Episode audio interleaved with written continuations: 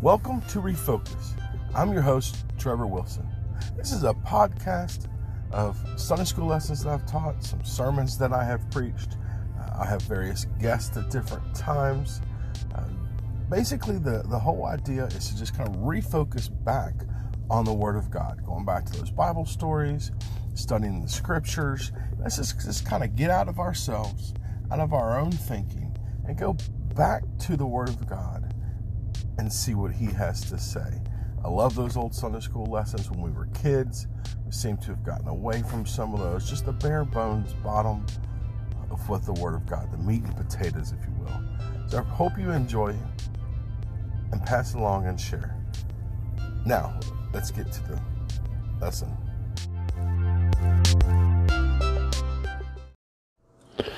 Okay, here we are again, Matthew chapter 11.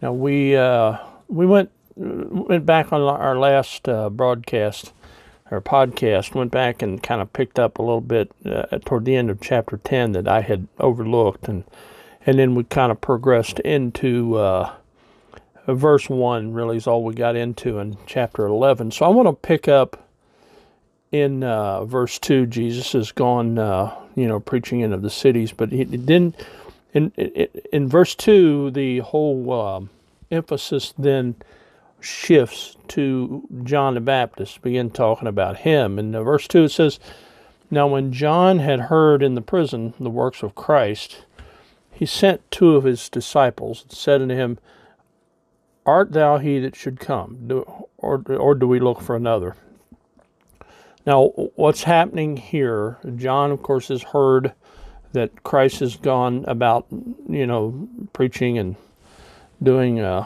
you know, performing his ministry. John the Baptist, his ministry is pretty much at an end here.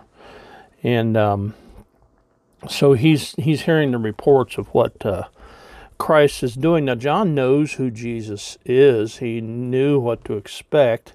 So this really comes as no surprise to him. And, and actually, what he's saying here to his disciples, he says, he's, in verse 1, it says he sent two of his disciples. And then in verse 2, he's, he's instructing them to, to say to Jesus, to ask, Art thou he that should come, or do we look for another? So, in other words, John is not wondering who this is. John already knows.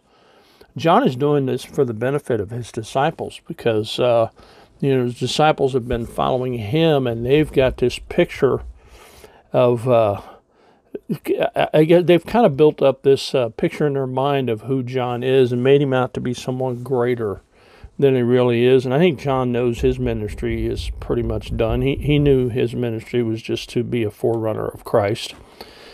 Um, so because in fact, if you look over in um, in the book of John, in the first chapter, you have the account there where John baptized Jesus, and um, and he tells him, as John answered him, saying, "I baptize with water, but there standeth one among you whom you know not." Now I'm in verse uh, 26, by the way. Um, in chapter one, he it is who cometh after me is preferred before me, whose shoe latchet, shoes latchet, I am not worthy to unloose. And then it goes on to talk about some of the things that happened. Um, and, he's even referred to here later as, as Elijah and so on. There was a prophecy that occurred back in Malachi chapter 6. In fact, let me just kind of jump back. Uh, I'm sorry, chapter 4, verse 6. And uh, Malachi writes, um,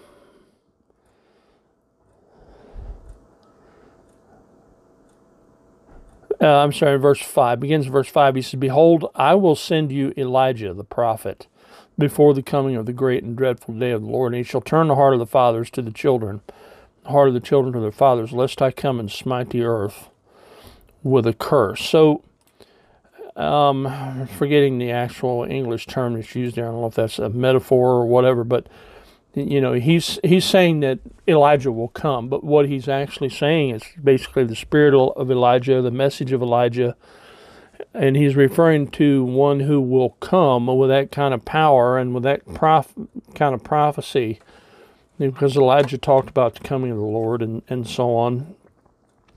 And so when he says Elijah's going to come, he's not referring directly to Elijah. He's referring basically to the message of Elijah, the spirit of Elijah. Um, and so uh, the Jews, you know, they, they kind of got misdirected and caught up in this thing. And just as they struggle today in having a, you know, accepting the fact that Jesus is the Messiah, they were struggling here accepting John as anyone but Elijah. Um, so he's telling them, go to Jesus and ask him who he is.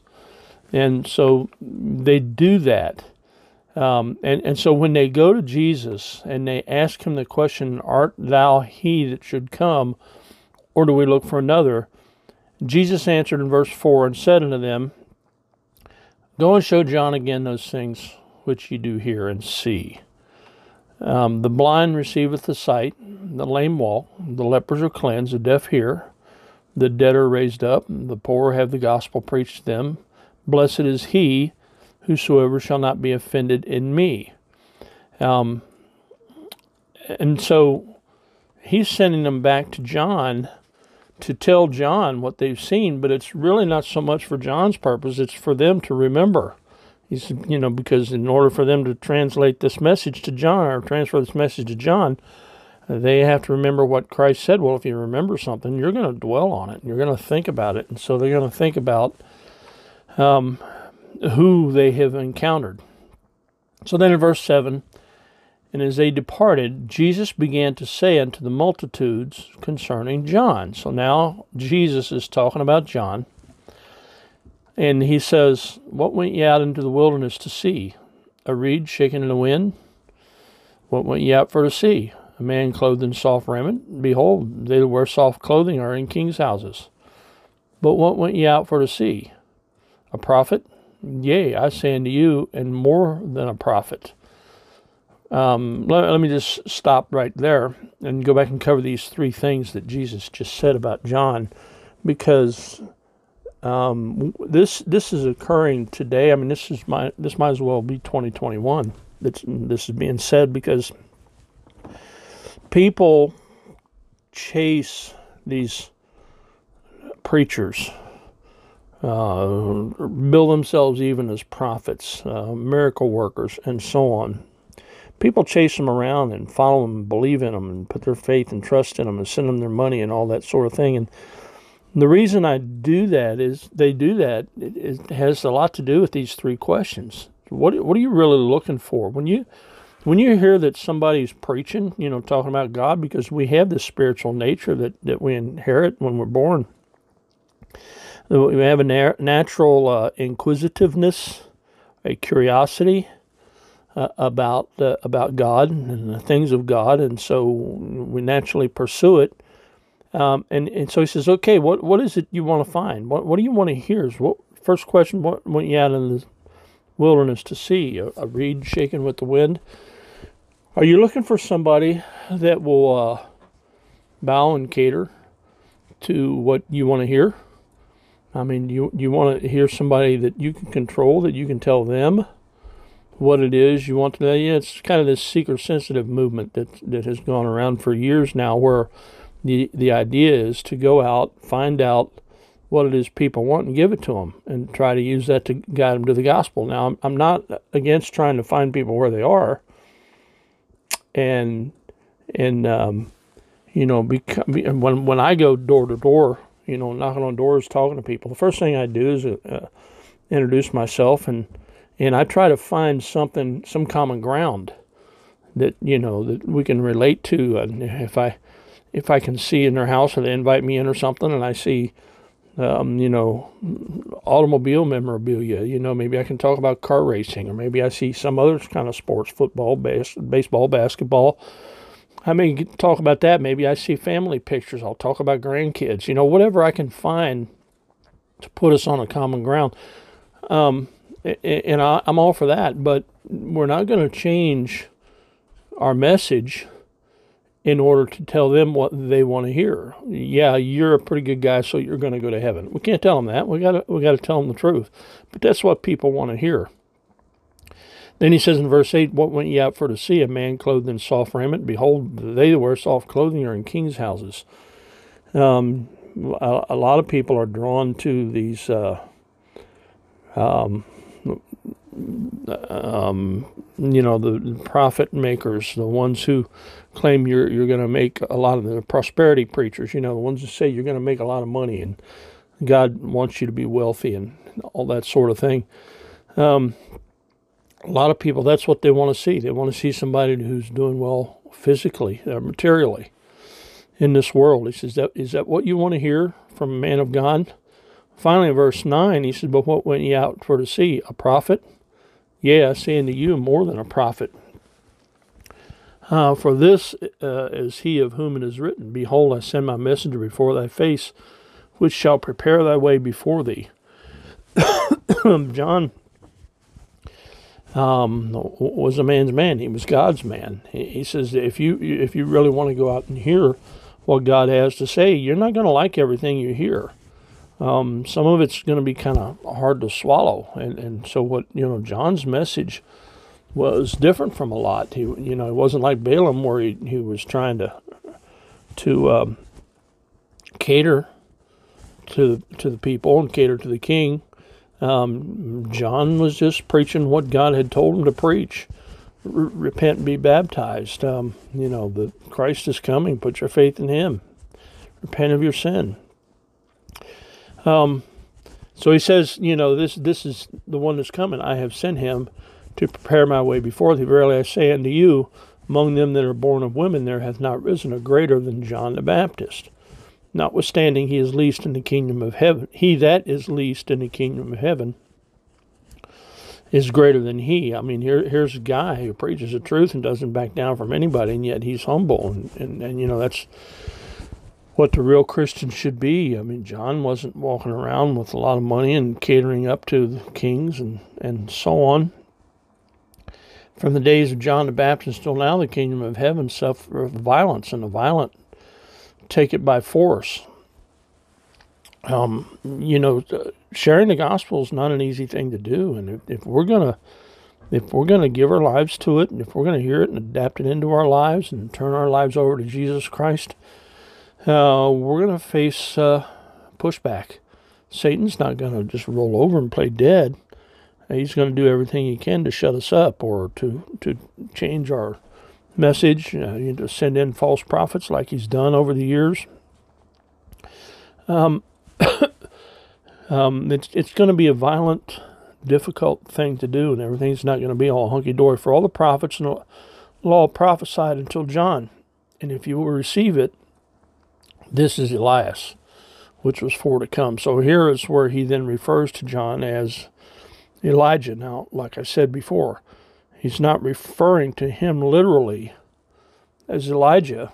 He's referring to him as the one who's sharing the message of Elijah, who the one who is fulfilling the prophecy about Elijah. There is an Elijah uh, coming who is bold and brazen and is not going to back down. Um, that's what that's what John came to do because that's what needed to be done in order to uh, clear the path for Jesus and for His return.